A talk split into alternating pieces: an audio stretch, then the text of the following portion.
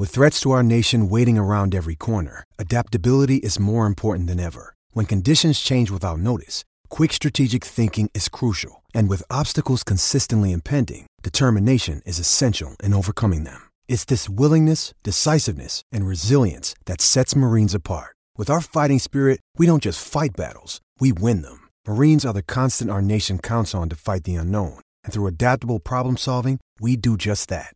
Learn more at marines.com. Hello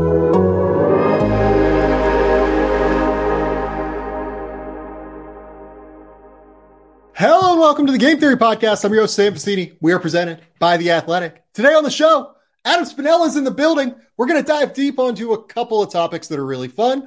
We're going to talk about some young players in the NBA by doing our midseason rookie of the year top five. That's going to be kind of a full season look at things while also acknowledging that certain players are playing better than certain other players right now. There could be some room for growth, and we'll talk about that throughout the course of our conversation there. But we're going to start with something fun that came to my mind on Friday night, my time, Thursday night, your time, where I late last week, you know, I've been working through the draft guide and was doing a lot of Scoot Henderson deep dives now that he has played a substantial amount of time on the court this season and I I continue to just come away completely blown away with Scoot Henderson. I've seen some conversation from people bringing up, oh, you know, maybe Amen Thompson is number two, maybe Brandon Miller is number two, um, and, and like for instance, like I, I, I'm, this is not me calling out like Rafael Barlowe, who I think has like been like kind of a person who did a video on that with Brandon Miller particularly. I think Rafael like should absolutely be continuing to bring up these conversations in the same way that I'm about to, because I'm about to kind of go the opposite way on this and discuss Scoot Henderson in a way that I think is worth interrogating and is worth at least investigating at the very least. So, what we're going to talk about here is that Scoot Henderson actually has like a genuine case at number one because I have him in the same tier as Victor Wembanyama. I have him as maybe the best guard I've ever evaluated. And I kind of just want to dive into that a little bit more. And given how important perimeter play is in today's NBA, discuss is there actually like something worth looking into here? Uh, so spins. That's a big introduction. That's a it's a lot of a lot of things we're going to dive into today. At the end of the show, as I announced on Twitter, and if you want to leave comments on the YouTube channel as well, please ask questions. We will answer them at the end of the show. We are going to do a little mini mailbag at the end. But Spins, what's going on, buddy? Hey, Sam. Always good to see you. Uh, I agree. A really relevant and fun conversation here with Scoot. Uh, you know, nothing in January should be seen as a foregone conclusion when it comes to where the draft totally. is going to shake out six months from now, five months from now, however long it is. And part of the reason that it's not a foregone conclusion is because there are some really intriguing players who go through peaks and valleys of their season. They have high points, they have have low points, and start to go on hot streaks or cold streaks. And yep. what we've seen out of Scoot Henderson is a, a pretty miraculous level of consistency in what he brings when he comes to the table. And that allows him to kind of hover, in my opinion, above maybe some of the other guys who show really tantalizing flashes and be in that conversation of wait a second, if this is what he does every night, how elite of a guard prospect is he? And, and that's why I'm glad we're diving into that today. Yeah. So let's just jump in and start there. So, like I said at the top here, I, I, do believe that Scoot Henderson is the best guard prospect I've evaluated. I've been doing this for eight years now, something like that, uh, professionally, let's say for eight years. And as good as Ja Morant was, as good as Markelle Fultz was, uh, as good as some of these other guys, Lonzo Ball, uh, Anthony Edwards, LaMelo Ball. Who who else comes to mind for you in this conversation? I, I mean, you know, I don't know maybe if, over the last decade. Yeah, I don't know if Cade Cunningham is necessarily a guard. Like he and Luka have a little bit different of a physical profile yeah. because they're bigger. That it's kind of hard to have that apples to apples comparison. But I mean, I think those are the the main guys that you would have there. Like, I don't know how high you were on D'Angelo Russell coming out all those years ago, but you know, he was pretty highly touted coming out of college.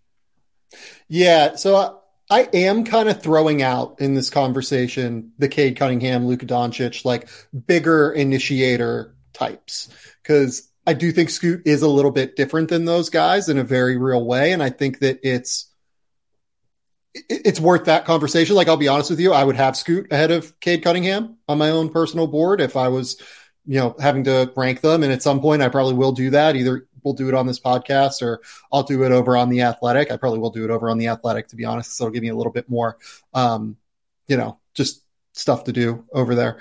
Um, not that I don't have enough to do already, but I do think that it's worth just interrogating what all of that means and why he is the best guard prospect I've seen. So it's just that he's kind of the complete package. Uh, Scoot Henderson is 6'2 with very long arms. And the other thing that just like immediately stands out physically with Scoot, if you, yeah, I was going to say, if you look at the thumbnail on this YouTube video, I picked that specifically for a reason. You can actually see how big his hands are on the basketball. He has complete and utter control over the basketball at all times because his hands are absolutely enormous. Uh, that helps him in terms of just being able to handle the ball at an exceptionally high level.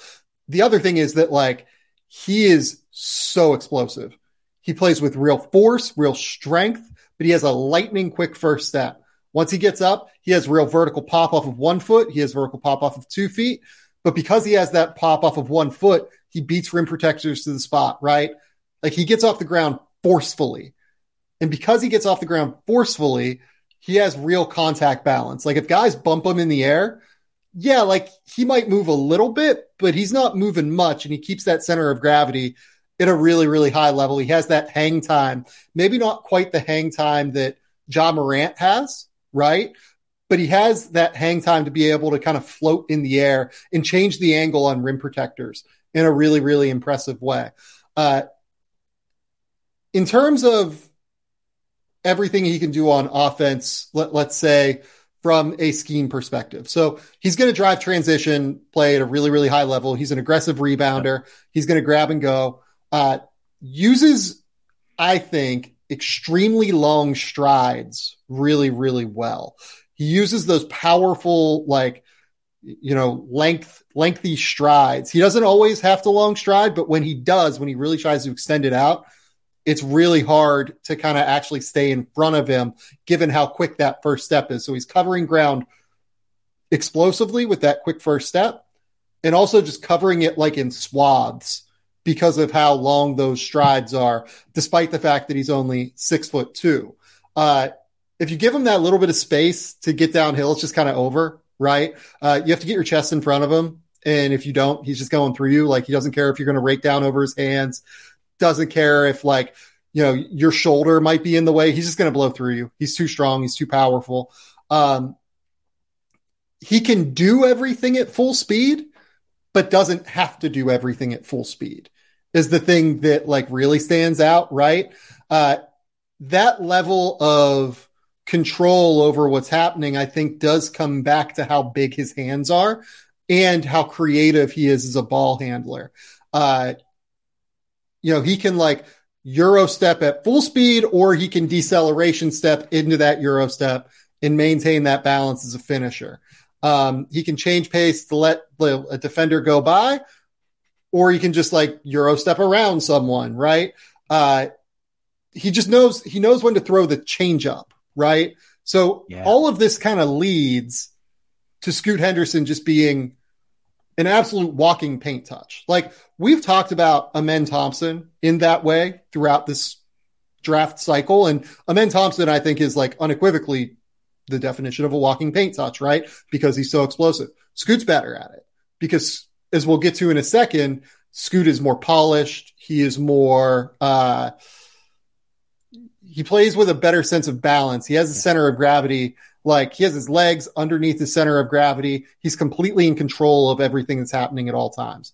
Uh, Adam, I've now talked for like four minutes, so I'll let you come in. Uh, anything physically on Scoot Henderson that you think I've missed here, uh, or like something you want to really accentuate? Within this conversation. So there's a couple things there, Sam, and I think you, you summed up a lot of his strengths really well. I think his his last step quickness is something that mm. I want to hit on here. The ability to, as you mentioned, whether it's one foot or two foot, be able to finish at the rim through contact over rim protection. He knows when to go up into somebody or over them, but he also has the maneuverability to change his direction at the last moment. And that's yep. very, very strongly related to kind of deceleration traits, to you know this term of wiggle or bend, things we talk about with athletes and how they move their legs and their hips and can play balanced off of one foot or two feet. And like so strongly related to his last step quickness and how he maneuvers around the basket comes you know i think the fact that he can play at more than one speed and yeah. i think of you know, this is a, a lazy analogy in some regard. Driving to the bucket is very similar to driving a car. The more speeds that you can shift your gears into, whether it's first gear, second gear, fifth gear, sixth gear, the more dangerous you are because defenses don't know what speed, what pace to expect when you come at them with the basketball. And with a guy like Amen Thompson, you know, a Jaden Ivey who have this blistering top rate speed when they put their pedal to the floor and they just really gun it, that's great, but they don't really have all of the different speeds to be able to slow down to and play at beneath that. It's either 100 miles an hour or they're going at kind of 50, 60% speed. Yeah. And Scoot seems to have many different variations of how blazingly fast he can go, how he's kind of going at 75 or 85% speed, and he's in control amongst all of them. So that's what stands out to me. It's just he seems to always know when he comes off ball screen, when he's attacking downhill in transition, what speed he should be playing at.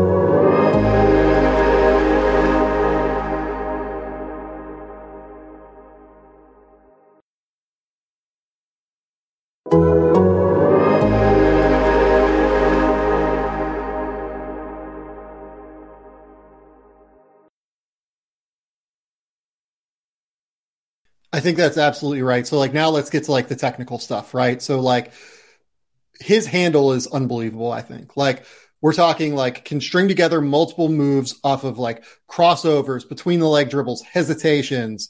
Um, you know, there there is some like preordaining that he does when he's like trying to decide to get to like the mid-range you know floater i think at times sometimes he we'll, we'll, talk about like settling i think a little bit too often which i think is something scoot does just like 10% more often than what i'd like to see but the handle itself is not actually preordained i don't think he actually i think reads and reacts really well to the angles and the point of attack uh, kind of you know, essentially angles and rhythms that that defender is presenting him.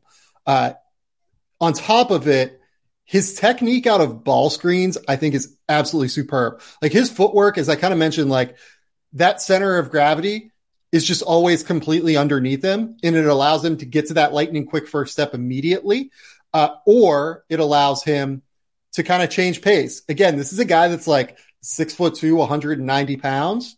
And if he wants to like take that deceleration, like stop pound dribble and get a guy like on his back or get a guy like kind of on his hip, he can just like keep them in jail like very, very easily. And someone who is bigger than him as well, because he has that comfort level with his handle uh, to be able to change directions. Like he can snake ball screens really easily. There's just a lot of different. He can either like patiently probe or he can explode to the basket and Euro step and like he loves that little inside hand finish on the opposite side of the rim. This is all stuff that is just going to be really, really impactful for him. Uh, he just creates angles really, really well. Yep.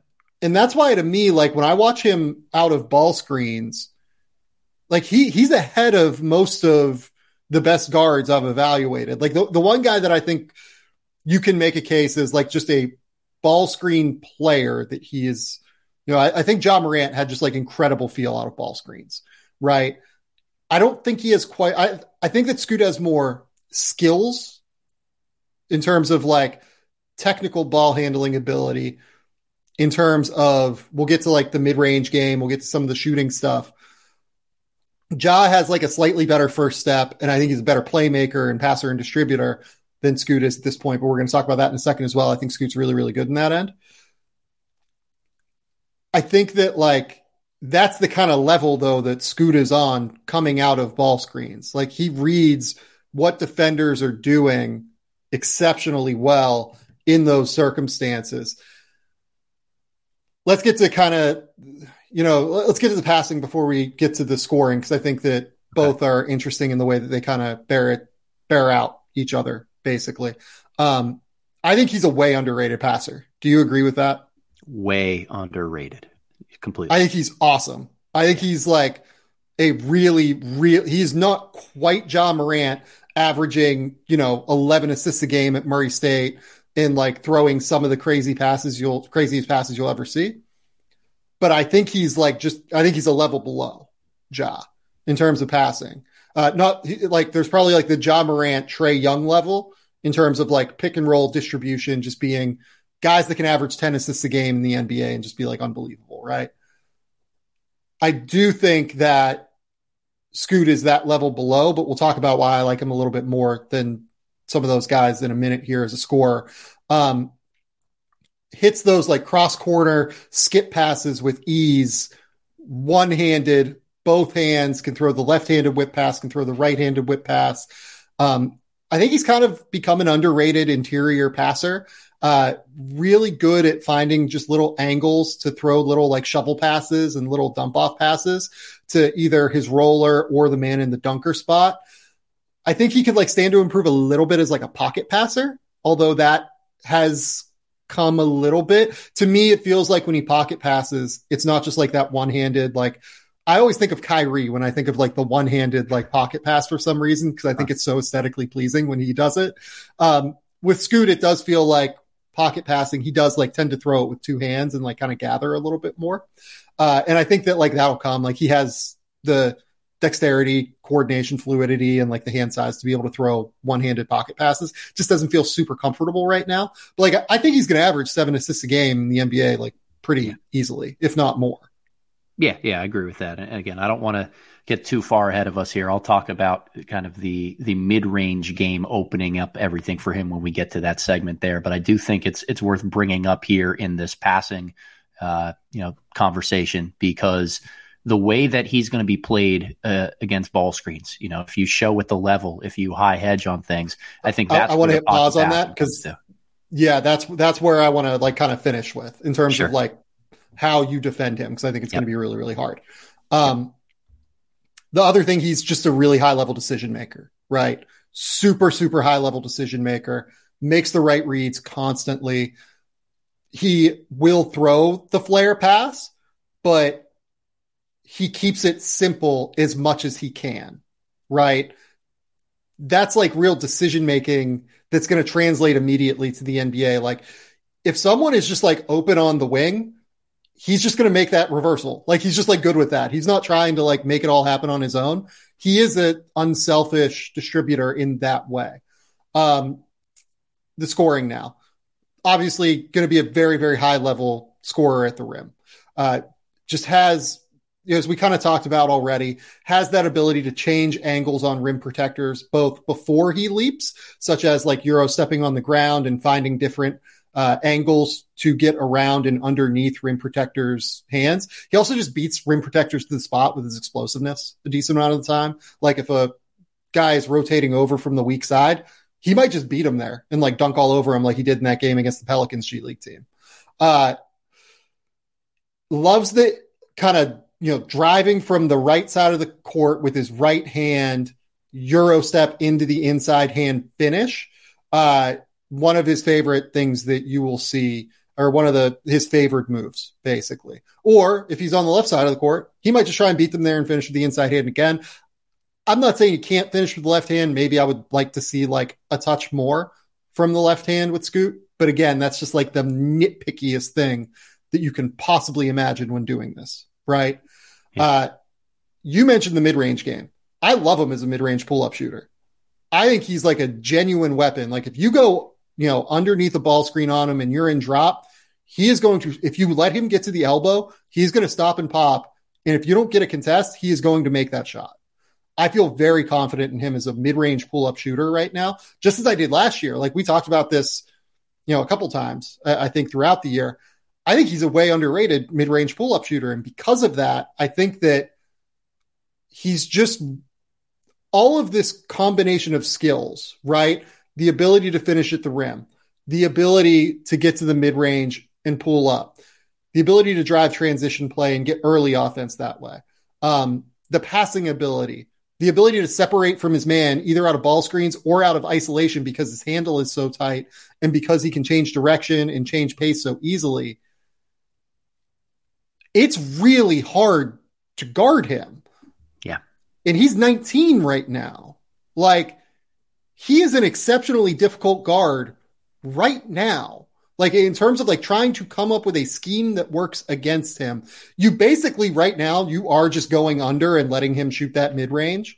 And the one thing that I alluded to a minute ago, and you know we kind of talked about here briefly, is that he does settle in the mid range a little bit too often.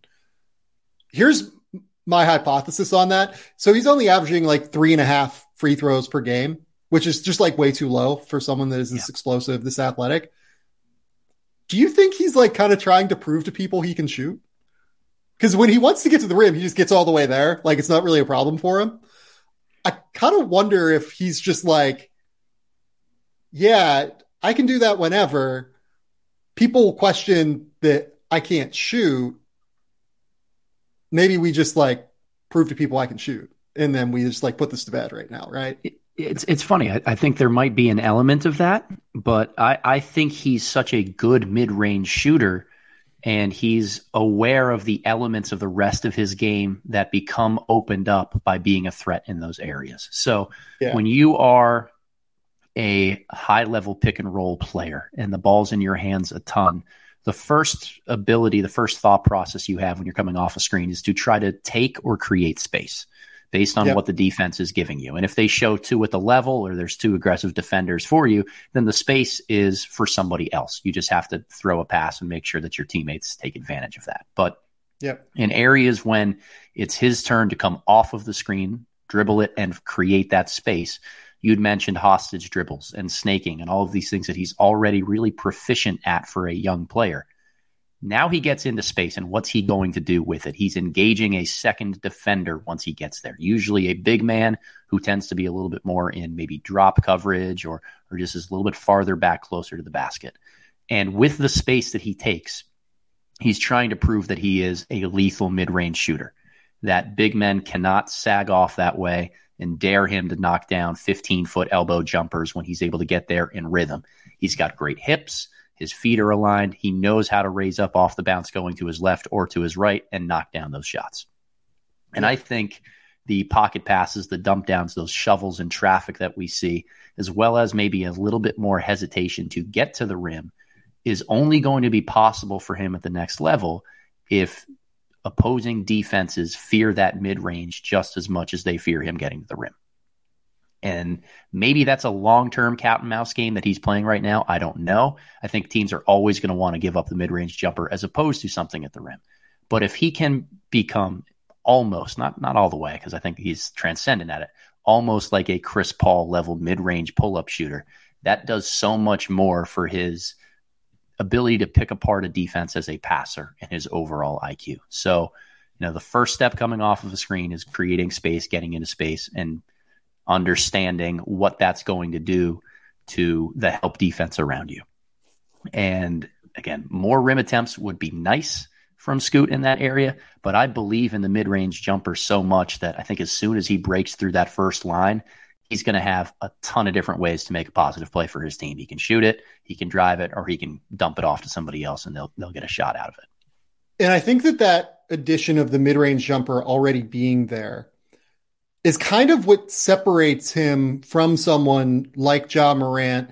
Ja Morant had the floater coming out of Murray State, but I think that like the Scoot also has the floater. It's not nearly as developed as Ja's was coming out of Murray State. It seems like he's still kind of experimenting with it as much as anything, but he has that pull up game, uh, which I think is going to be really valuable come playoff time. Because if we, as we've seen, like occasionally, like teams can right now scheme Ja. Like I talked about this on the last podcast with Schindler. Like that's kind of the swing skill for the Grizzlies. Like if Ja can just stop, pull up from three behind a ball screen so teams can't go under as confidently, that's where I think they change into a team that will win a title at some point. Uh, with Scoot, Scoot's jumper is just more mature already. Uh, I think the touch is a little bit better. He's making threes. I believe it. Do you have the number? I think it's like 34 right now yeah, from it's, three. It's, di- it's, dipped a lot over the last couple weeks. Yeah. But yeah, it's it's it's in the mid 30s right now. Yeah, which big improvement from last year, obviously, uh, when he shot, I think like 24% from three. It's all, it all feels confident and comfortable. It's not his first option right now to pull up from three. And I do feel like in the gather and load, it takes him like a little bit more energy and like a little bit more like power to like try and power up from three. It's like he's like, you know, like in a video game when you hold like, you know, the R button to try and load up a little bit longer and then you fire, right? Because you're trying to, you know, increase the power on it. The thing with Scoot is like he's going to get stronger. Like he's we talked about like the strength and the power already and like the contact balance and all that. He's going to get stronger and like that's going to become a more comfortable, confident shot for him over time. Like by the time he's 24, I think he's going to shoot pull up threes. That's where I'm at at this point. I know that the evidence is increasing. It's not 100% there yet, right? But if, if you want to make a case against it, like I'm, I understand that. You know what I mean? Like, wh- where do you fall in his pull up three point shooting at this point? I am. Uh, I'm much more in on it than I was a year ago. I think that he's he's put in the the reps to at least show comfort in taking it. And look, I this is nowhere near the same level of shooter, but it's the same mentality that I'm seeing right now. About a decade ago, maybe almost 15 years ago, because I guess it is 2023, like Rajon Rondo with the Boston Celtics was an unbelievable passer, but everyone knew to go under ball screens with him. And I think that there was once or twice a game when Rondo would use a possession to just take that pull up jumper, to try to keep defenses honest, to see if he could get himself into a rhythm and if it wasn't going in and he knew defenses would keep going under, okay, no problem. I'm not going to do that again. I think there's an element that Scoot needs to have with that for the rest of the season, in particular early in his NBA career of like once a game, he should just spend a possession coming down and saying, this is the one when they give me space, I'm going to pull it and see if I can get them to change their yeah. coverage or get myself in a rhythm. And honestly, I think he does that now. Like that's the other thing with Scoot. Like with the passing, we didn't really talk about this, but like he actually knows how to already like manipulate help side defenders. Like if he sees a guy on the weak side who's like probably the guy that's going to have to rotate as the low man to come over and help him at the rim, he knows exactly how to engage that guy just enough to open up the passing angle in order to create that uh, open kick out for a wide open three. He knows how to manipulate like the drop cover defender in pick and roll in order to bring him and make him step forward onto him and then hit the wraparound pass like right around him, essentially. He's really, really impressive. I, I think that this is just kind of what I come down to. Like, it's going to be really hard to guard him. So, I don't really. So, like, I, like I said, like right now, you just go under and you let him shoot the 16 footer, right? I don't think you're going to be able to do that forever, though. Uh, if you try and put two on the ball, he's going to diagnose and figure out where the open man is. If you try to just switch, I mean, God, you have to have Bam Adebayo to be able to switch. That's it. That's the only option that I think could switch onto him as a big, right? Uh, he is so, so good and so fast. He's going to blow by guys like if you switch like Walker Kessler out onto him, a guy that we're going to talk about in a minute, who I think has been unbelievable defensively this season, or if he just strings out Kessler uh, into an island and like isolates him, those guys just like don't really have a chance. He's too explosive. It's it's it is very similar to like a Derrick Rose, Ja Morant kind of thing out there. Uh, well, and, and Sam, you had mentioned yeah. earlier not wanting to see him settle for as many mid range jumpers. Like some of those need to turn into more rim attempts. But I think yes. some of them need to turn into he comes off of a screen, he snakes, he's got a guard on his back or who's hung up on the screen. Now the big has to come to him and he yep. hesitates and keeps his dribble alive and then drags that out into a switch because then I think yep. that's how he's going to continue to get engaging, you know, other help defenders who have to fire and come to the basket and makes the right decisions or kind of finishes over them is speeding away those rim protectors and sucking them away from the basket, not with his shooting ability, but with creating a switch, backing it out to get them in space, and then getting downhill to attack them. Yeah. Okay. So the two things that I think we should talk about, I'm not as worried about the shooting as I am.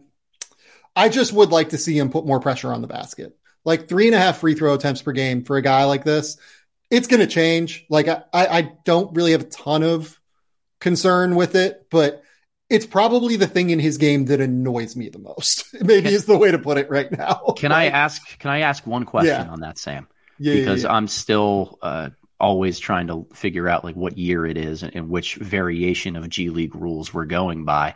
How much of the free throw attempt numbers are influenced by different free throw rules that they have in the G League? Yeah, it's a great question. I haven't I haven't deep dived into that yet. That's a really good point. Very well could be a big part of it. The other part of it I think plays a role. I think he's so good at avoiding contact on the ground that like he opens up angles almost like a little bit too easily. Like I think he could stand to like go into guys' bodies more often uh, and force that contact. And because he has such strong contact balance through his core, through his upper half, through his like torso, I think he would be able to absorb that and have success with it. Um, but I think that both of those things are real factors when evaluating that for sure. Um, with Scoot, the other thing is the defense. So inherently, when you take a guy that is six foot two, long as Scoot's arms are, there are limitations when you get to the highest levels, let's say. Uh, on a night to night basis, I don't think Scoot Henderson is such a concerningly bad defender to where you're going to have to figure things out around him. Uh, I think he's actually like going to be like totally okay and probably be like an average defender in the regular season. In the playoffs, when like for instance, if the Houston Rockets get Scoot Henderson, they are going to have to go through Luka Doncic to win the Western Conference if they continue to build properly, right? Luka is going to try and get Scoot isolated on, onto him all the time and just be six foot eight, 245 pounds, and just try to bury him. I think that Scoot is strong enough to at least like withhold and like hold his position and make Luka shoot like a 18 footer. But at the same token, if that's Kevin Durant, let's say, early in his career, and like honestly, so Kevin Durant's 34, right? You're drafting Scoot, you know, to win a title probably by the time Kevin Durant's 39 or potentially even out of the NBA at that point. So like there there may not be another Kevin Durant, but there will be someone else uh outside of this that could be a factor here. Um, Kevin Durant's just going to shoot the top of him at the end of the day. Like if you're in the NBA Finals against Kevin Durant and you have a six foot two guy, KD is going to try and isolate onto that guy. He's going to try and shoot over the top. That's why, for instance, like Dirty Dancer in the comments asks, does any actual point guard besides maybe Jrue attempt to guard Luka? Once you get to the playoffs, it kind of doesn't matter because the whole thing is that you're trying to get the weakest link on your defense on the perimeter isolated onto your best offensive player. And again, this isn't to say Scoot is a weak link defensively. He's just small. And if he's the smallest guy on the court and someone like Luka Doncic can shoot over the top of him, that is a real factor to consider here. What are kind of your thoughts on Scoot Henderson's defense and some of the limitations that that could pose? Yeah, so I, I want to be very clear here that small does not equal being a bad defender. That what yes. we've seen over the last several years is that teams that have really good offensive engines who are small, but also happen to struggle a little bit on the defensive end because they're not physically strong enough, or they, you know, they're just they don't compete and aren't smart to mitigate some of the ways that they can get switched. Uh, they're the ones that struggle. I'm thinking of the Kemba Walkers of the world, maybe a little bit Kyrie Irving in that regard. Trae Young has been one that's come up, you know, year after year here. You can be smaller and, and by that I mean under about six four, and still have a defensive impact. So for me, Scoot Henderson has to go a little bit to the like Kyle Lowry weightlifting classes and find ways to get his legs strong enough to be able to, like you said, hold up in the post a little bit more and just force guys to take jump shots instead of getting to the basket. There are two other parts of this that are really important. One of them is how willing you are at the point of attack to kind of get into other smaller guys on the defensive end of the floor and make them run their offense from behind the three point line. That's an underrated yep. part of having a, a quickness and an athleticism advantage is if you find yourself on an island with guys, you have to be able to disrupt them and run their offense farther out. And I think Scoot has the physical capability to do that. The other part of making sure you don't get picked apart in the postseason or consistently uh, taken advantage of in switches is having the off ball awareness along with your teammates of kind of how to how to mitigate that, how to pre switch, how to scram switch in in the post if somebody tries to take you in there. Everything that I've seen and heard about Scoot Henderson is that he's got a very high basketball IQ and will understand how to do this. The challenge, and this is where maybe we open up again the conversation about whether he would be deserving of going number one, is that the rest of your roster has to be perfectly fitting around someone like Scoot in order to protect him in some of those situations. You can't afford to have another smaller player out there. Everybody else yeah. has to yeah. have a really high basketball IQ. So, from a roster construction standpoint, Scoot Henderson, as transcendent as he's going to be on offense, you still need in the postseason to surround him with different types of defenders who are longer and bigger and can handle some of those yep. switches, have the awareness defensively to know when to switch and protect him off ball so that he doesn't get exposed in those easy ways. And that's more about just physical limitations at his size than his willingness and ability to defend. I have no questions that he's going to be a good point of attack defender, chase guys over ball screens, be able to contest from behind, really pick up the pressure on defense. But we are always talking about and trying to scheme for playoff wins and playoff basketball. And the game slows down, teams dissect you and know exactly what run, what plays to run and actions to use to get the weakest player on their best offensive piece. And Scoot, yeah. this is as much about Scoot's willingness and, and IQ to off ball switch and know how to play through some of his, his disadvantages as much as the roster that they put around him to blanket him. So, and here's the final part of this before we kind of like talk about, you know, the comparison to Vic, right? Scoot Henderson is regarded literally by every evaluator you will talk to. Um, at some point, I'm going to try and get him on the podcast and talk to him uh, about all of this stuff. But like, he is incredibly competitive. Like, he is anyone who was in those at those games against Vegas or uh, against the um, those games in Vegas against Victor Wembanyama. They were just like, this guy is the alpha out on the court right now like he is out there talking shit to everybody. He wants to own this world uh, when he is on the court in such a substantial way. And those are just the kind of dudes that like I buy. Like I just buy this dude as the centerpiece of my team. Like for instance, the thing that drives me nuts about the Rockets is like they don't hold anybody accountable, right? Uh, the Rockets are like the least accountable NBA basketball team I've ever seen. I cannot imagine Scoot Henderson like standing for some of the bullshit closeouts that Jalen Green like throws out there, or some of the like ways that Jalen Green will just like die on the vine of a screen.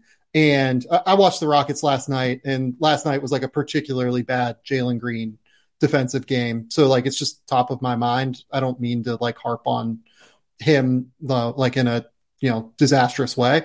But like, I just see it as like Scoot is going to look at that dude and just be like, dude, you got to compete.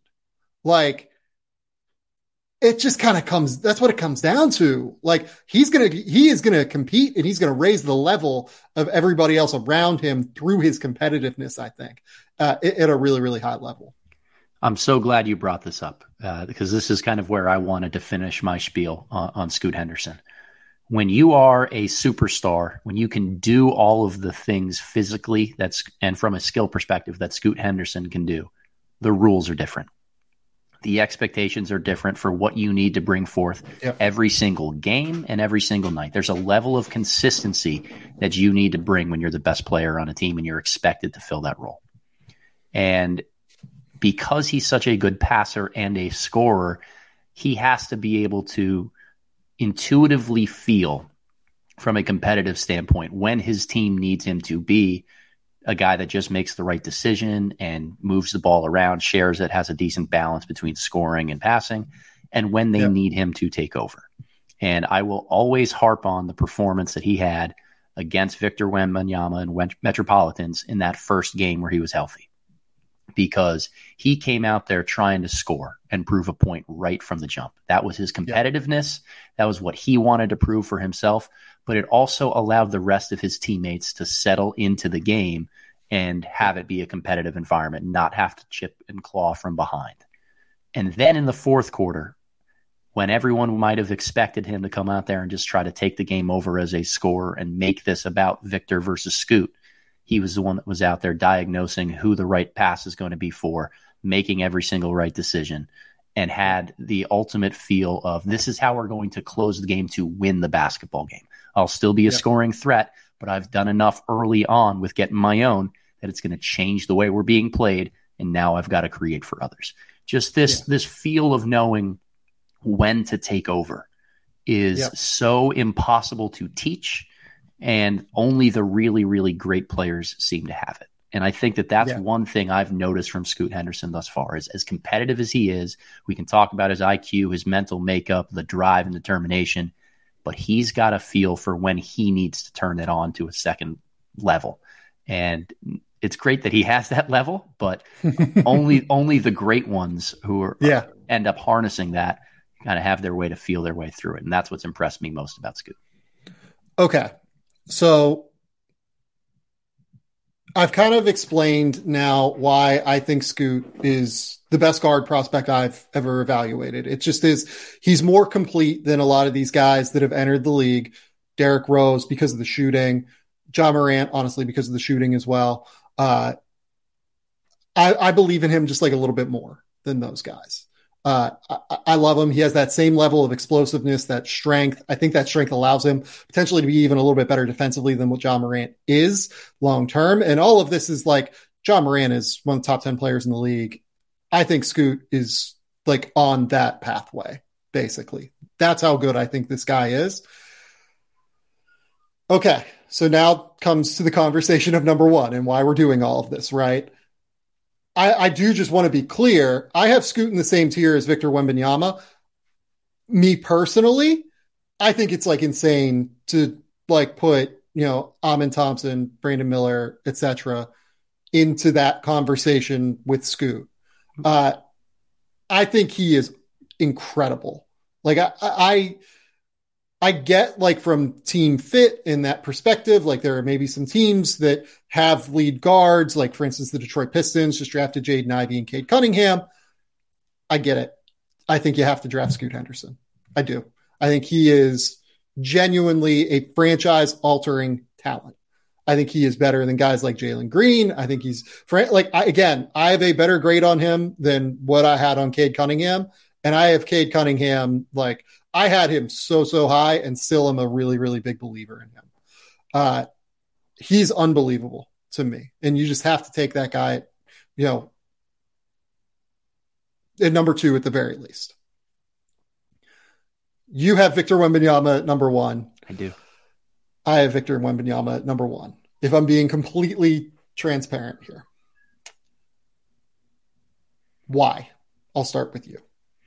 Oh, thanks. Um, yeah, it, it's Victor Wembanyama is just such a different level of player because he can do things that we've never seen before. There are two areas that kind of give him a little bit more of the tiebreaker to me. And, and again, we we can say the word novel and novelty all the time on this podcast. There's a certain level of that with with Vic, but two things. One of them I already alluded to on the podcast. One is scheme versatility and being able to construct a roster that's flexible around you versus has to be flexible because of you.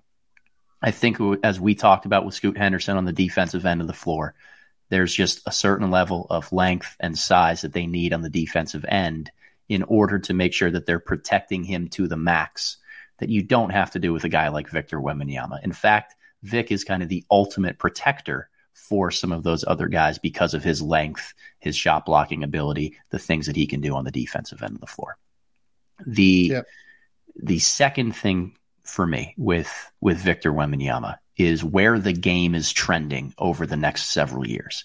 As a, a talent evaluator and a drafter, you're looking to get a guy that's going to be your franchise cornerstone for the next decade plus when you yep. evaluate players who are this damn talented at the top of a draft. And what I've noticed in the NBA right now is there are more teams like Oklahoma City, like Toronto, like Orlando, who are stockpiling this new wave generation of really talented with the ball, perimeter skilled players who are above six foot eight, six foot nine, six ten. And as the NBA continues to trend in that direction, we may be seeing some really competitive teams field rosters where there's nobody on the floor beneath six six or six seven, where everybody's got a massive wingspan, everybody can shoot and play on the perimeter, and that makes it really easy to pick apart some of those matchups. Victor Wembanyama's size, length, and perimeter skill is not just going to blend in with where the NBA is trending in that regard. He seems so good in those areas that it's going to stand out. He's that much bigger and longer than everybody else. He's a cheat code over any type of defender with his back to the basket in isolation and the end of a shot clock. There are so many things about where the game is trending that leads me to believe Victor Wembanyama is the guy that grabs that torch and runs with it in that direction yeah. and almost forces the rest of the league to catch up by having multiple guys with seven foot wingspan who are skilled in perimeter just to be able to match him and guard him so that they can switch those screens and not be taken advantage of in those mid post areas. So if if Victor Wembanyama is who we think he is, if we can continue to see the intersection of size and skill development at a young age that we're starting to right now, then over the next decade, size is going to matter a hell of a lot more than it does in today's current NBA. It just gives yeah. me another reason to favor Victor over Scoot. Someone uh, in the comments earlier brought up the idea of just like you know, you, you can't, when we were talking about like, you know, you need to have length around a roster built around Scoot Henderson, right? That, oh, well, when you draft Scoot, you can't account for these things, right?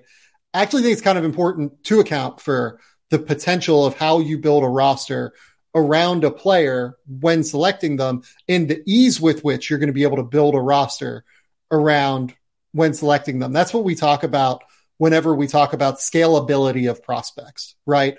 And by the way, Scoot Henderson is an incredibly scalable prospect. I, I don't mean to say that he's not. Like compared to everyone else, Scoot is just very scalable because you know it's more scalable than anything else? Franchise altering talents, right? Like the guy that you think can be the number one dude, but also he's so unselfish with the ball in his hands. He can create shots for teammates. He's not a disaster defensively. Having said that, he is position locked at the one. Vic is position locked at the five. But because Vic's skills don't take anything off of the table at the five, in addition to everything else you're saying, right? Like everything else you said is absolutely accurate. I'm saying additionally, this is not my only reason why. Um, given how many skills that the five typically takes off the court, uh, in one direction or another. We think of someone like Domantas Sabonis is someone that is incredibly uh, multi multi skilled, right? In terms of the ability to score in the post, the ability to make passing reads, the ability to run dribble handoffs, the ability to do a number of different things, right? Um, he still takes like rim protection off the court in some way. You know, Clint Capela takes shot creation off the court in some way. Uh, Karl Towns takes like the ability to move and you know oh, the ability to defend in space off the table in some way.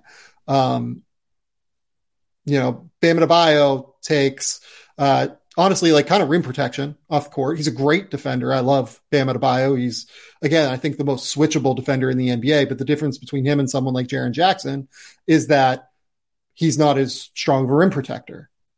Victor Wembanyama can be in his prime like a 39% three point shooter that is the best rim protector in the league that can manage guys in space. You're going to play him in drop coverage for sure, but like I think he can at least live out on an island with guys at the very least, especially in highly competitive moments. Um, the thing he might take off the table is like passing and playmaking. I think we'll see where that falls, right? Like, is is that something that worries you at all with him? I don't know if I'd call it a worry. I think it needs to be continually developed. That his processing speed and just making quicker decisions with it has to matter. Uh, there, there might be an element of it that yeah. when you're like nine feet tall, your dribble is just going to come up a little bit higher. Like you don't have that quick twitch ability to make those decisions between one dribble move and the next, just because it the ball comes up so high and he doesn't play the absolute lowest. Like he, he's low for a seven foot four guy, but that's still you know it, it's it, there's less there's more time that goes between each bounce, which means it, it's harder for him to make those decisions while he's covering so much ground. He's just not going to be as good of a live dribble passer. I think that that's absolutely right. Uh, the other part of this is injuries, right? How concerned are you with Victor Wembanyama's injury history and just like the ability to hold up over an 82 game sample? Yeah, I, I think that it's it's something you you have to talk about. Um, I don't love the idea of avoiding drafting all star caliber players because you're not sure of whether they're going to be available. If you can get him for mm-hmm. 68 games of the regular season and make sure that he's healthy for the playoffs, to me, that's a huge win. Uh, I, I, think that there's there's a competitive streak that Vic brings to the table that's going to make him want to play through some small bumps and bruises in ways that you know I don't I think I favor that. I like competitive guys who want to be out there and tend to favor them a little bit more. But I think we're seeing it right now with a guy like Giannis. When you have such a heavy workload and you do as much as you've done year after year after year, like your production can start to fall just a little bit if you are nursing those bumps and bruises and and not as uh, you're not as able to play through them anymore. So for me, it's it's about how you manage Vic and not as much about trying to avoid getting him because he's been injured so so much. Like you just have to have some different rules with yeah. how you play him on back to backs, what type of physical matchups you have, maybe having some minute limitations after he suffers a certain type of injury because he's going to be more prone to being injured when he's fatigued. To, to me, that's the biggest thing is just making sure that you're really cognizant of ways to keep him healthy as opposed to avoiding drafting him because he has a little bit of a history. And at his size, we haven't seen a ton of guys make it through a career with that much durability. I think that's right. The other side of this is I feel like people haven't really talked about this that often, but like Howard Beck, for instance, in his great profile that he wrote on Sports Illustrated, uh, mentioned that all three of Scoot Henderson's sisters suffered knee injuries in college. Uh, I believe his brother CJ also suffered a knee injury in high school. There, you can make cases for this both ways. Like, if you want to make the case that, like, oh, there's like a family history here in the same way that there was with Michael Porter, and thus, like, there's this, right? Uh, you can make a case that way. If you want to make a case for, oh, Victor Wembanyama, he has, you know, this history of picking up little injuries, et cetera, et cetera, right? You can make a case that way, right? End of the day, I'm just evaluating these guys on how good they are and what I think they bring to the table, what I think they take off of the table, everything like that. Um, and to me, at their best, I think that Vic takes a little bit less off the table. I think he, and I think that Vic also is, there's like this, if you miss on Victor Wembanyama and he turns into like the upside of what he can be, I think there's like a non-zero chance this guy is like modern Kareem Abdul-Jabbar, right? Like not the same, you know, kind of player, like a totally different guy, but like everything that we've seen so far says that like his upside is top 20 player of all time. Let, let's say there, right? Uh, if he stays healthy, if he continues to grow his game, That's what it is. If Scoot stays healthy and reaches the ceiling and everything like that, yeah, could absolutely lead you to a title. Could absolutely win MVPs. Derrick Rose won an MVP. Ja Morant is going to be consistently in the MVP conversation for the next few years. I feel like there's a difference between missing on a potentially like dynasty starting player and missing on a perennial MVP candidate. Um, I would feel more worried about missing on the former than the latter, I guess.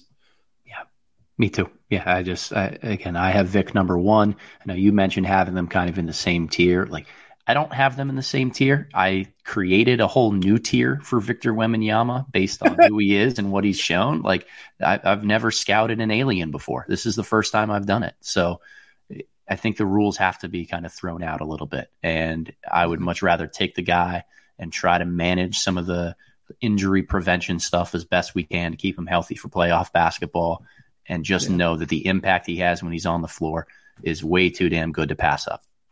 Yeah. Uh, yeah. I mean, look, he's just totally, completely unbelievable. Every single time I watch the guy, I'm just like, this is, this is like breaking my brain. Um, it just really is. There's just not another way to put it. Yeah. Uh, okay. Let's go to our second topic. We went longer on Scoot than I wanted to. Honestly, I was thinking that'd be like 30 minutes and it ended up being like 50. Um, let's go to uh, rookie of the year top fives, sure. right? And maybe we'll buzz through this a little bit quicker than what I was expecting to. The way we're doing this is if we were voting on rookie of the year, what would our top five be? That means that we have to account for full season.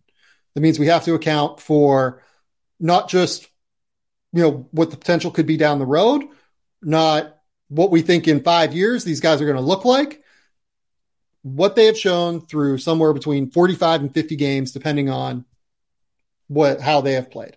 Do you want to go bottom to top, or do you want to start at one and go down? So before we do that, can I give two really quick diatribes? Yes, please. Really, really quickly. The first is that I think that there's a certain level of bias that we give towards players who come out of the gates through the first 10 or 15 games. And we, yes. it, it's kind of anchoring bias, right? That we see the first impression of them and we hang on to that impression throughout the rest of their rookie season. These guys are really learning on the fly here, continuing to get better in certain areas. You cannot be anchored to the perception of a guy for how he performed right out of the gates. I think a lot of times that gets you in trouble.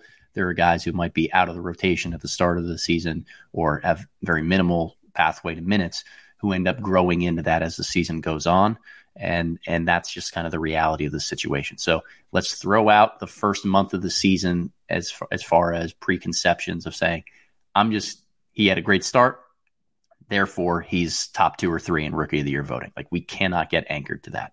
The the second thing to me is always trying to figure out the difference between efficiency versus volume of minutes and opportunity. That's a really hard part of this conversation for rookie of the year because a lot of times rookies who get heavy minutes are doing so on teams that might not be in the playoff picture. Therefore, their opportunity, their volume is a little bit higher. How do we compare those guys to the rookies who are playing a, a really impactful 18 to 24 minutes a night on a good team? I happen to think that that's harder to do as a as a young player. Yeah. But that this is also very often a, an award built on accolades and trying to figure out who's, you know, projecting or projectable into a little bit higher of a role because they've already proven that as a rookie. And, and, that's a tough balance that I have to strike. Are, are we rewarding kind of the numbers and the overall production of guys who are playing 28 plus minutes a night? Or are we looking at those guys who can come in on a really good team, play 18 to 24, be solid, be efficient, but that's kind of where they stay for the rest of their career? Yep. Okay. Let's go bottom to top. Sure. Uh, to start. Who is your number five? I have a tie here at number five uh, for me because I, I just wasn't decisive enough to pick five, Sam. I, I, I wasn't oh, able to Adam. do it. Uh, but I had those two guys that I was talking about a little bit earlier with the efficient uh, roles on, on pretty good teams right now, hanging around the playoff pictures. It's Walker Kessler in Utah and Jalen Williams, J Dub, for the Oklahoma City Thunder. I couldn't choose between them. They both impact the game in just completely different ways. Uh, but I, I, think both have exceeded, clearly exceeded expectations and been parts of the reason why their teams are also doing so. Yep. Okay. So I have Walker Kessler at number four right now. I have Jalen Williams at number three right now. okay. Which one of those two do you want to start with and talk about first? Well, if we're going bottom up, then let's go with Walker Kessler since he's four on your board. Okay. So Walker Kessler has been elite defensively the entire season. Uh, he has just immediately taken to being like a super high level drop coverage defender. Even when the numbers weren't there, he had taken on a full level, like impactful performance from the jump. Like for instance, like Grape Ape just said, it's a full season award and Kessler has averaged 19 minutes per game so far this season. I do agree, which is why I have him fourth, but like in all of those 19 minutes, he's basically been effective from day one and he's only getting better. Uh, so I, I, do understand that point in terms of the minute load. And I agree that like he's a guy that's more like on the rise as opposed to a guy that is kind of tailing off a little bit. But even before this little great run, Walker Kessler was really, really good defensively. Like the Jazz's on off numbers when Walker Kessler is on the court defensively are kind of staggering. And like you could point to the fact that he's playing behind Lauri Markkanen and Kelly Olynyk, guys that aren't like wild level defenders, but like they're still only giving up like 112.5 points per 100 possessions when he's on the court versus like 119 or 120 when he's on the court. Uh, now let's get to the fact that like over the last 25 games, he's just been like staggeringly good. Uh, he's averaging like 10 points, 10 rebounds, 2.2 blocks, shooting 70% from the field. Uh, he's crushing the offensive glass. He's doing a really good job on that side of the equation. But like since he entered the starting lineup, let's say what I imagine will be like pretty, maybe not full time, full time, but like pretty close to this might be a thing that they do moving forward. He's averaging 11 and a half points, 11.7 rebounds, two and a half blocks, 1.5 assists to 1.0 turnovers. And for a guy that, you know, is relatively limited on the offensive end, having that positive assist turnover ratio is really good. 65% from the field so far. Uh, he's just been awesome on both ends of the court. I think that this is like a genuine, like very, very high level rim protector from day one and should be mid season first team all rookie. We'll see, we'll see where it goes as teams get more tape on him that game, that man though, like his instincts playing like cat and mouse and drop coverage yeah. are unbelievable. Yep, he's he's so good and and he's huge. He just eats up space on the interior. Like yep. we got used to seeing it at, at, Auburn how big he was. He still looks gargantuan out there on an NBA floor. Totally. The amount of space that he eats up, and I'm glad you brought up the positive assisted turnover numbers. I'm floored by how much you know feel he has and, and touch with the, the ball in his hands of just being able to make the right play and understand like a lot of it comes off of tip outs or things like that. But to have a positive assist to turnover for his size is outrageous. Yeah. Okay. Let's go to J Dub now. Sure. Uh, I've I wrote a big thing on Jalen Williams recently. I feel like I've talked to him or talked about him a lot on the podcast recently. So I, I will. I feel like we haven't talked as much about him because uh, I talked about the Thunder a little bit with Schlecht. You know, I've you know done a little bit more of Thunder stuff recently. What have been your impressions of J Dub this season? Well, I know you and I talked about him on a podcast recently too. Right. Like, you know, he, he seems to always catch my eye when I watch a Thunder game. The ability to blend next to Giddey and SGA and be more of an off-ball guy, a cutter, a, a tertiary playmaker, or run the backup point guard spot with his length is absolutely absurd really good decision maker, supremely efficient finisher around the basket. That's been what's caught my eye the most on the offensive end of the floor is that he seems to score around the basket with a lot of ease. Uh, I think the floater is a huge part of that, that he's added that to his arsenal a little bit more consistently. Want to see the, the three ball fall, but if you're 29% from three and still over 50% from the field, like he's just, he's so, so, so impressive uh, inside of eight feet. Really, really been pleased by, yeah. by Williams. I think he has like, it's like the second or third most dunks in the league among yeah. all perimeter players. Um, like certainly the most dunks among guards. Shout out Schlecht and Al Spears on the Slam and Jam for getting me with that one. Um, I thought it was Mathurin, and he's just like not even close. Uh, but he's just finished. He finishes at a super high level, even when he's not dunking. He just knows how to kind of get around the basket and make things easier for himself. The thing that I always talk about with J Dub is that he's just like a, you know, he, he fills so many little holes and ticks so many boxes. Like on one possession, he can come down and set a screen for Shai and roll to the rim and be like a rim runner. The next possession, he can be in the dunker spot.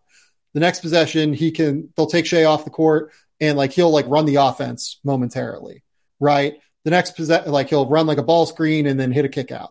The next possession, he'll be like spotting up and he'll attack closeout off, off of a spot up, right? Uh, again, this is a guy that I just like have to have uh, in my first team, all rookie team. I have him at number three. Uh, I, I, think he has been yep so so so so so good. There are some defensive worries that he's going to have to figure out, uh, but just the overall pace of play, his comfort level, his uh, intelligence, it, it's just really really high level every time I watch him. Yeah, super impressed by him. Uh, a huge reason why the Thunder bench and their minutes don't fall off when guys like SGA or Giddey sit. He, has been tremendous. Yep. Okay. My number five is Keegan Murray, and I love Keegan Murray. Uh, I had basically six guys for five spots here. Uh, AJ Griffin was kind of the guy that, you know, ended up falling off for me just at the end. I think that at the end of the day, I defaulted to Keegan playing a slightly bigger role uh, on a team that is like genuinely winning basketball games right now. Like they're a top four team in the Western Conference. He is a starter on that team. He's the fifth option starter. So is AJ on the Hawks but it feels like Keegan's role is like continuing to rise a little bit throughout this time. Um, every time I watch Keegan, I'm just like, this guy is like ready to go right now. Knocks down shots at a super high level, really spaces the floor, which is super important for their structure and for their roster. I really, really love everything that we've seen from him uh, at this point in Sacramento. I think he was exactly what Sacramento was hoping for in terms of an immediate impact player. Uh, in today's NBA. Defensively, he has been okay. There are still some slowness things that prop up from time to time. Overall, though, he's a part of a super impactful lineup that just constantly works. And he's a big part of why it works because of that floor spacing aspect that he provides for De'Aaron Fox and Domantas Sabonis. He's up to over 41% from three on the season. And if he's able to sustain that again, and this whole conversation is about projecting forward through the rest of the year where guys are right now with their production and how they've continued to get better or, or see their role grow throughout the rookie season. Like Keegan Murray being able to shoot 41% from three on a team that's way outperforming expectations is part of the reason why I actually had him as my number three. Uh, that as, as I was kind of splitting hairs between Kessler and J Dub at number five, uh, Keegan Murray does come up at number three for me. I'm impressed by the volume that he's able to play, and it, this is might sound like the most backhanded compliment ever, but if you can see a guy stay on the floor and not notice that he's a rookie and just blend in without having to do too much or make anything happen, like he doesn't stand out. And to me, that's a positive for a rookie that he's not getting yeah. picked on. He just blends in and looks like he belongs out there and is another one of the guys uh, really impressed by Keegan. Okay. So we have knocked off your number five. Five and number three. We have knocked off your number three. Who do you have at number four? I have Jaden Ivey for the Detroit Pistons. Okay. this is the guy that I think I had at seven or eight, uh, along with Andrew Nembhard. So I have Ivey because I think it's starting to click for him a little bit more. Uh, there, Agree with that. There has been vast improvement over the last couple weeks here. And, and in January, he's averaging 15 and a half points, four and a half boards, over four assists with a real positive assist to turnover ratio, shooting 42, 41 and a half percent from the field and seems to be getting to the free throw line a little less than I'd like, uh, but he's he's showing his aggression uh, in picked spots a little bit more than he was earlier in the season. I think he was out there initially just trying to play a million miles an hour, and now he's starting to find a little bit more pace and in between game and knowing when and how to pick his spots. This is a little bit of projecting forward on my part, though. See, seeing this improvement that he's made over the last couple weeks, thinking it's going to continue to last as the opportunity is there for him to get a lot of minutes with the ball in his hands. I also think that if you're a rookie, regardless of how successful your team is, and you can come in there and kind of average like 15, 4, and 4 over the course of what might end up being a 45 game sample for Ivey, that's impressive enough to be in the top five of rookie of the year rankings. Like he's, if he can keep this level up, he's going to be really, really just have too much on his resume to keep him off the list for me. Yeah, I, I get it. I do. Uh, I do just want to bring up Jaden Ivey over his last 16 games, played 30 minutes a night, 41% from the field, 37.5% from three, 74% from the line. Uh, all of those are improvements drastically or slightly, depending on uh, which number you're looking at. Five assists to 3.2 turnovers. I do think the turnover number does generally need to improve, but averaging about 16 points a game. He is getting better. He is becoming much more comfortable, confident. Uh, he, he looks more aggressive out there. And if you look, uh, generally over his last seven games, it's like 44, 36, 81 with 16 points per game, six assists, 3.3 turnovers. So again, as Adam noted, the numbers are going up. I think it's like fairly reasonable to anticipate that Ivey will probably end up in, you know, somewhere that three to seven range for me. Very well could end up at number three. That would not surprise me at all. In long term, I have no concerns about Jaden Ivey whatsoever. Yep. So yep. really, really love uh, how he's growing throughout the course of the season, I guess is the way I would put it. Okay, number two. We both have the same number two. We both have the same number one. Uh, number two is Ben Mathurin for us. Now, I'm glad you brought up the idea of that anchoring bias yeah. at the front because I do think a little bit of that is happening with Ben right now. And if you look at his last 30 games, it has not been great. He's averaging 16 points a game, negative assist to turnover ratio, shooting only 41% from the field, 24% from three. Uh, he is getting to the line. That's actually like kind of what's saving him for me in that time he's like kind of living at the line. Like he's averaging six free throws a game, which is a really, really high level number for a rookie, as we'll talk about when we talk about the guy number one as well. So to me, that th- those are the things that are like kind of saving him. But I, early on, we talked a lot about how it was like Mathurin and Paolo racing for number one. I think Ben is very clearly in this next tier of guys. And if he ended up falling to three, four, five, if the shooting does not come around throughout the course of the season, that would absolutely not surprise me at this point. Yeah, he doesn't add enough outside of the scoring to kind of continue to stay in that conversation if he's not an efficient scorer. And yeah. over the last 30 games, he hasn't been really efficient. Now, you mentioned he gets to the free throw line a ton. That's a saving grace for him. He uses his athleticism well. I think the game has been made very simple for Mathurin in Indiana. Hey, come in off the bench, go get yours, go attack the basket, get downhill, use your athleticism. And yeah. I think that with a guy, you know, particularly like Jaden Ivey, we're talking about, who's putting up very similar numbers, you know, 16 and four over the last 15 games as opposed to Mathurin, who's been doing that over his last 30. Ivey's doing more with the ball in his hands, and he's asked to do a hell of a lot more just running and orchestrating the show, being more of a lead guard out there. So if the the gap continues to narrow between Mathurin and some of these other guys from a statistical perspective, he's exactly the guy I brought up the anchoring bias for that we can't fall in love with how great he was out of the gate and the numbers he put up over the first month and a half of the season if it doesn't translate to a full 82. Okay. Number one is Paolo Banchero. This is just like a very easy one. At the end of the day, I'm sorry. Uh, he is just by far the best rookie in the league. I can't really get to the point where I think he's an all star.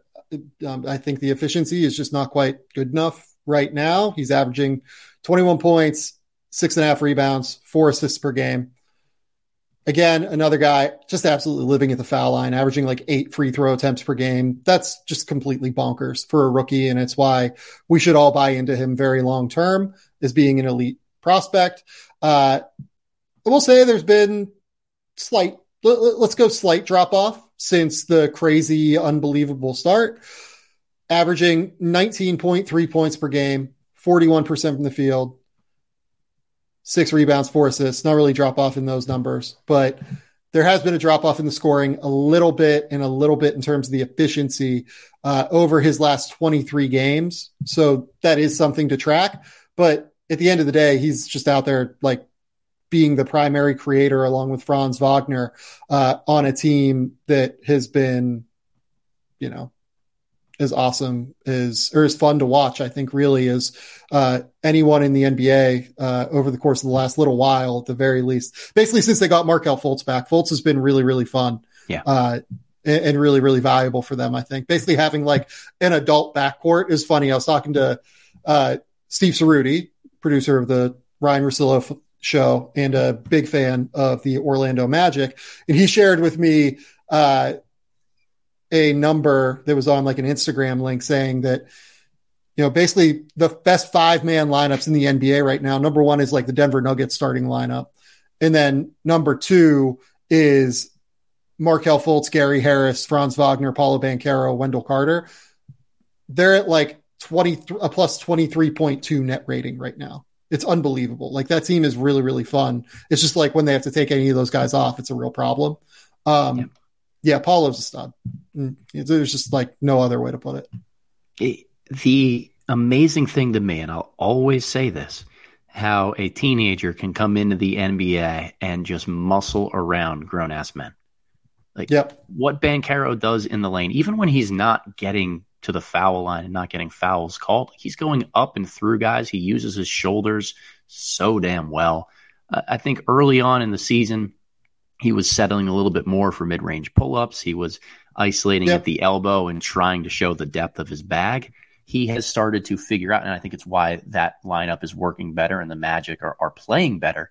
He's started to figure out that he's just got to use his physical tools and live in the lane and make those plays happen. He's he's special, Sam. He's he's going to be a special player for a long time. Yeah, look, like we can you know parse with the idea that like you know, they need to, he needs to defend at a higher level. I agree with that. He needs to shoot at a higher level. I agree with that. There's just no shot creation force in this rookie class that's anywhere remotely close. I will say, I just want to bring up like the all star conversation has been a thing with Paolo. I think that his teammate, Devin Cannady, brought it up on Twitter a little while ago. Uh, it's just you can't get him into the forward conversation. The forward conversation in the East is just a joke. It's Kevin Durant, Giannis Antetokounmpo, Jayson Tatum. Uh, well, it's front court, so it's Joel Embiid as well right. is in that mix for the front court. Uh, Pascal Siakam, Bam Adebayo, Julius Randle. That's seven already, and like Paolo, straight up like does not have a case over any of those guys. Yeah. Um, you know, w- we could parse over some other players, I'm sure, but yeah. that's you know Jimmy Butler would be seven because Jimmy Butler I think also falls in the front court. Actually, now that I think about it, uh, so, or no, Jimmy Butler would be eight. I'm sorry. Uh, Just kind of thinking about it. And then on top of it, like if I'm being completely honest, I think that like, I think that Kristaps probably has a better case even than Paolo yeah. right now. Uh, yep. Not to say that, you know, I think that Kristaps should make the all star team, but I, I think that that kind of puts it in perspective a little bit more. He's averaging more points on better efficiency across the board, rebounding better uh, has improved a little bit as a passer this season. He's nowhere near as good of a passer as Paolo is, but he's also an actual rim protector who yeah. plays a defensive role there for that team. Um, you know, and, and that's like a league average defense essentially. So there's just like even like Kristaps, who I don't think is going to make the All Star team by any stretch. There's just like not really a case for Paolo over him, let alone yeah. um, some of these other guys. So I just wanted to put that in context. But Paolo would probably be in my top 12, something like that. Like for all star forwards, which is crazy and Yeah. uh, total credit to him. So th- that's where we're at with Paolo Banchero. It, it's more the conversation of should he be an all star versus should he be rookie of the year. Yeah. Okay. Yep. Let's go to questions. Oh, We got a couple in the YouTube comments that I wanted to hit. So Andrew Kolb asked, how would you compare Jarace Walker with Usman Garuba as prospects? They seem to have similar size and similar skills defensively. Oh man, Andrew. I loved Usman. Usman's just nowhere close to Jarace offensively, is the thing. Usman's hands are just like not, it's just like not even close, really. Jarace can put the ball on the floor at a much higher level, much more comfortable shooter. I understand what you're talking about defensively. Honestly, I think Jarace is a little bit more athletic than Usman is. Like I, th- I always saw Usman as like a four or five. I think Jarace can just like straight play the four and like kind of switch a little bit more than Usman can. I love Usman's feel. I love him as a weak side rim protector. I think Usman's going to play in the NBA for a while as long as the offense gets to, like an acceptable level. But like the level to which Jarace Walker is better than Usman Garuba as an offensive player Yeah. is just like fairly drastic, I think, right, Adam? Yeah, yeah, it's the shooting. I think he's so much farther along in that regard with touch. And you'd mentioned put the ball on the floor. Like as as good of a passer as Garuba is, it's almost entirely out of short roll situations because that's the only way he can get momentum going towards the basket. When it comes to Walker, there is a little bit of like bend and natural fluidity when he puts the ball on the floor against a bigger guy. I'm not saying he's gonna Yeah. you know, create out of ball screens by any means. But if he's got a bigger guy on him in space, he can put the ball on the floor and, and make a decision going to the basket. Okay, from Swaggy D, uh, Rockets fan here. I've got high hopes for Jabari Smith. Do you think he eventually becomes a star player? Look, I mean, I always liked Jabari because I thought, you know, we talked about scalability in the conversation of Vic versus Scoot. I always have just thought Jabari is like an incredibly scalable player that will really help you win basketball games. Like if your combination moving forward would be Scoot Henderson and Jabari Smith, both of whom are hyper competitors, both of whom are hyper scalable to any situation. I think that's actually like an awesome, you know, combination to build around. Uh, because I, again, I think that having two guys there that I think want to hold people like Jabari Smith, like yells at his teammates, like on the court Yeah. when they miss rotations and stuff. He's just a rookie. So like nobody's really going to listen to him as much, it feels like. And respect for that. Like, you know, I think they need veterans that are willing to come in that have done it before that will hold people accountable. But I, I think that with Jabari, he's probably more of like a top, you know, 30 player, top 40 player in the NBA at his ceiling, that as opposed to like a top, you know, 15 player in the NBA, top 20 player, which is probably more what I'm guessing you're asking in terms of like being a star in the NBA. Yeah, I think star is always such a relative term uh, sometimes, but uh, I've always thought of Jabari as being more of like the elitist of the elite role players. That his offense is still somewhat dependent on other people creating for him. So it's going to be about the teammates that he has, the scheme that he's in to get him all of those open shots that maximize the floor spacing that he provides on the offensive end. Really competitive guy, really strong defender individually, and I think that he's going to turn into a, a really helpful team defender when he's surrounded by non-teenagers. Uh, but on the same token, like his offense has always been, in my eyes, somewhat reliant on others. Yep. So Evan Glansman asked, uh, what do we think of Matthew Cleveland out of Florida State as a prospect? Did we answer something like this last week? I can't remember. So last week when we were talking and doing our mock draft, we'd mentioned guys that might have just missed the cut, and Cleveland's name came up as somebody who's starting to produce a lot more, Yeah. uh, particularly in, in conference play here. Like it, it, to me, it just it always comes down to the belief in the jump shot, not necessarily the numbers of it. If he's starting to make more, but our team's going to respect him enough as a jump shooter to change the way that he's played, and and if not, like I don't know if I trust him a ton with the ball in his hands at the next level. I'm intrigued. I've always been intrigued. He was he was high on my list as an incoming freshman at Florida State, but I don't know if I've seen enough growth as a playmaker and a scorer to, to really vault him high into that conversation. Yeah, I I agree. I, I don't buy the shot at all. If I'm being completely transparent, I know that he's shooting 48% over his last 13 games here. That, that's really the sample that people are very excited about and should be, in my opinion. Uh, 16 points per game, 10 rebounds, 2.2 assists in that time, shooting 50% from the field, 48% from three on very limited attempts, 71% from the free throw line. I think he actually does have like semi real touch. It's just that like the mechanics are really bad. Like it's so wonky and mechanical and like he like kind of brings it across his body a little bit. Like it, it's hard. He's he's a yeah. he's one where like if he gets with the right shooting coach, I think it would be really beneficial for him. Um yeah, interesting player. Really I, really really interesting player. I also think with the shot right now, part of the reason it can be effective is because he has time to get it off that if he's if he's crowded a little bit more, he has to be more of a quick rise threat. That he might he might struggle a little bit as a jump shooter. Yep. Uh, okay, from Gaelic Elander. Hello. If the Thunder can finish above 500 and qualify for the playoffs, while Jalen Williams averages 15, 5, and 3 the rest of the way, is there a chance that he catches Paolo in the Rookie of the Year race? I think Paolo would have to get hurt. Yeah. Is you know, and look, like I will say this: like I know the odds um, on Paolo right now are just like absolutely bonkers for rookie of the year. Like they like he's like like what one of them I saw was like he's like one to twenty five or something like that to win rookie of the year right now. Um, I, if he gets hurt, like I think that it does open some things up a little bit. But if Paolo stays healthy, I don't think that would be enough for Jalen Williams to catch him, and I don't really see a world where Jalen will catch him. Look, this, this cannot just be an, an award like any award that's based off of numbers only. There's an element of eye test to this, and how difficult is it what you're doing? How impressive is the role that you're carrying, the execution that you're bringing forward? Paolo is very yeah. damn impressive, very very damn impressive. Yep. Um, Everyone needs a smile. Ask, can you give us a hint of where you think Jabari would have been had, or no, Chet Holmgren would have been in these rookie rankings had he not gotten hurt?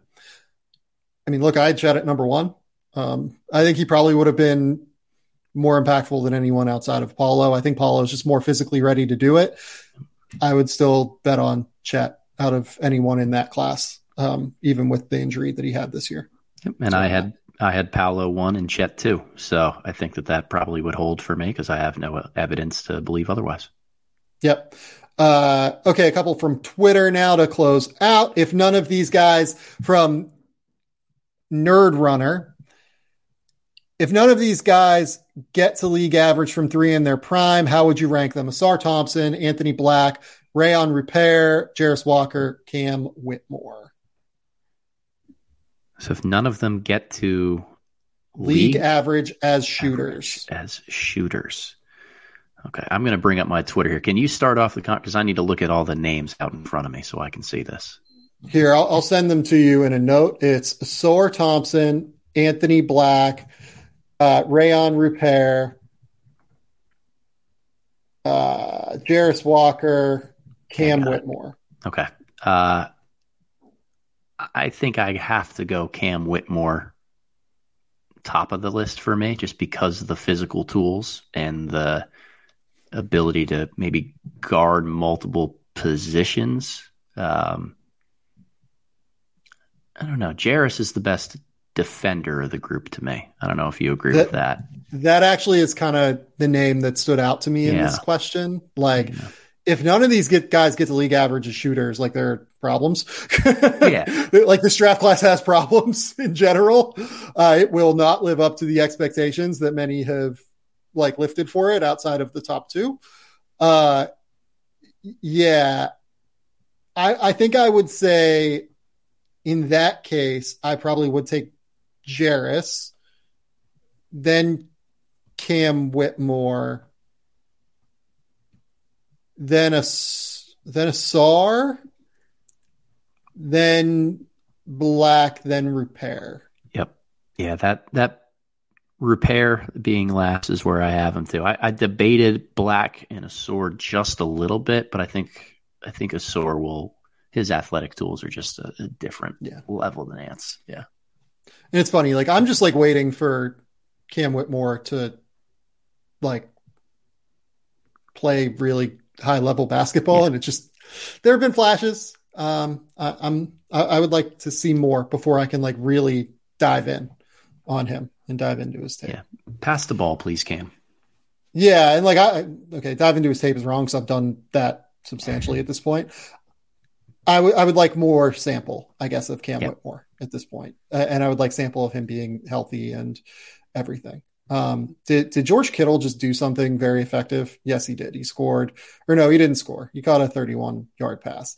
Uh, I have a um, I have a same game parlay of 49ers minus three and a half Kittle over 47 and a half uh, receiving yards. So we're closing in, baby. We're already already more than halfway there on one of those. Let's there go. go. There you go. Already hit the Bengals uh, money line this morning, which is great. We're just rolling. We got tennis later in the day. We got Andre Rublev. We got the great American hope, Ben Shelton. Gotta love it. Oh, this is where we're at. A good weekend for pocketbook Vicini. There we go. I, I'm actually like trying to go to the Australian Open tonight here in Melbourne because Alex de Minaur plays Novak Djokovic. We could have gotten tickets last night, but we waited to see if um, Laura's cousin and her partner wanted to come with us. And in the time we waited, like an hour, they sold out. So I'm trying to like figure out if they're going to go on sale more uh, over the next little while. I'm hoping so, but that's neither here nor there. Uh, Adam, I think that's all we've got. Question wise, is that all you've got in general today? That's that's all I've got there. I always try to to wrap up with one kind of thematic passage here uh, to to recap the episode that we've done. And for me, when thinking about this rookie class, it, it is going to continue to be me saying, let's make sure we're not caught on that anchoring bias. That the yep. the initial outset of the season has colored our perspectives on some young players in a way that might be detrimental to looking at the full 82 game sample for this award, for anything as we're projecting out in the future, you want to see growth from players as rookies. Not just that they come in and they play well instantly, but you want them to continue to get better. That's what projects better into the future. So let's make sure that we're not too tied to guys that were impressive or getting solid minutes out of the gates. Continue to look for growth. Totally agree with you on that front. Uh, I've watch I watched a bunch of movies like over the weekend randomly. None of them like super. I guess I watched Senior, the Robert Downey Senior documentary on Netflix. That was very good, somewhat devastating at the end. Um, watched a movie called Bull that came out in 2021. It has under a thousand reviews on Letterboxd, which is like crazy to me. This movie is really good. It's like one of the better like gangster revenge movies I've seen in a, like the last couple of decades. Uh, it's it's very good. It is like incredibly uh, horrific and violent, and like you have to have a stomach for it. But it it was it was something special. I was uh, I was pretty blown away by it. So if you're okay with like insane levels of violence and like some horrific shit happening, that's that's a good one for you. Bull. I'll have to keep that in mind then. Yeah, uh, it's different than Bull Durham, but I'll uh, I'll make note of that. Okay. Thank you all for listening. Please remember, rate, review, subscribe. Do everything you can to support the show. If you want to subscribe to The Athletic, go to theathletic.com slash game theory. That's the best link to go subscribe to. Later this week, I will have something. I might do like a trade deadline mailbag uh, set of questions. And then additionally, I'm also going to have a midseason, like all transfer list for college basketball that's going to go up. I actually have to write that this afternoon. So keep it locked here. You'll get all of that content later this week. Until next time, we'll talk soon.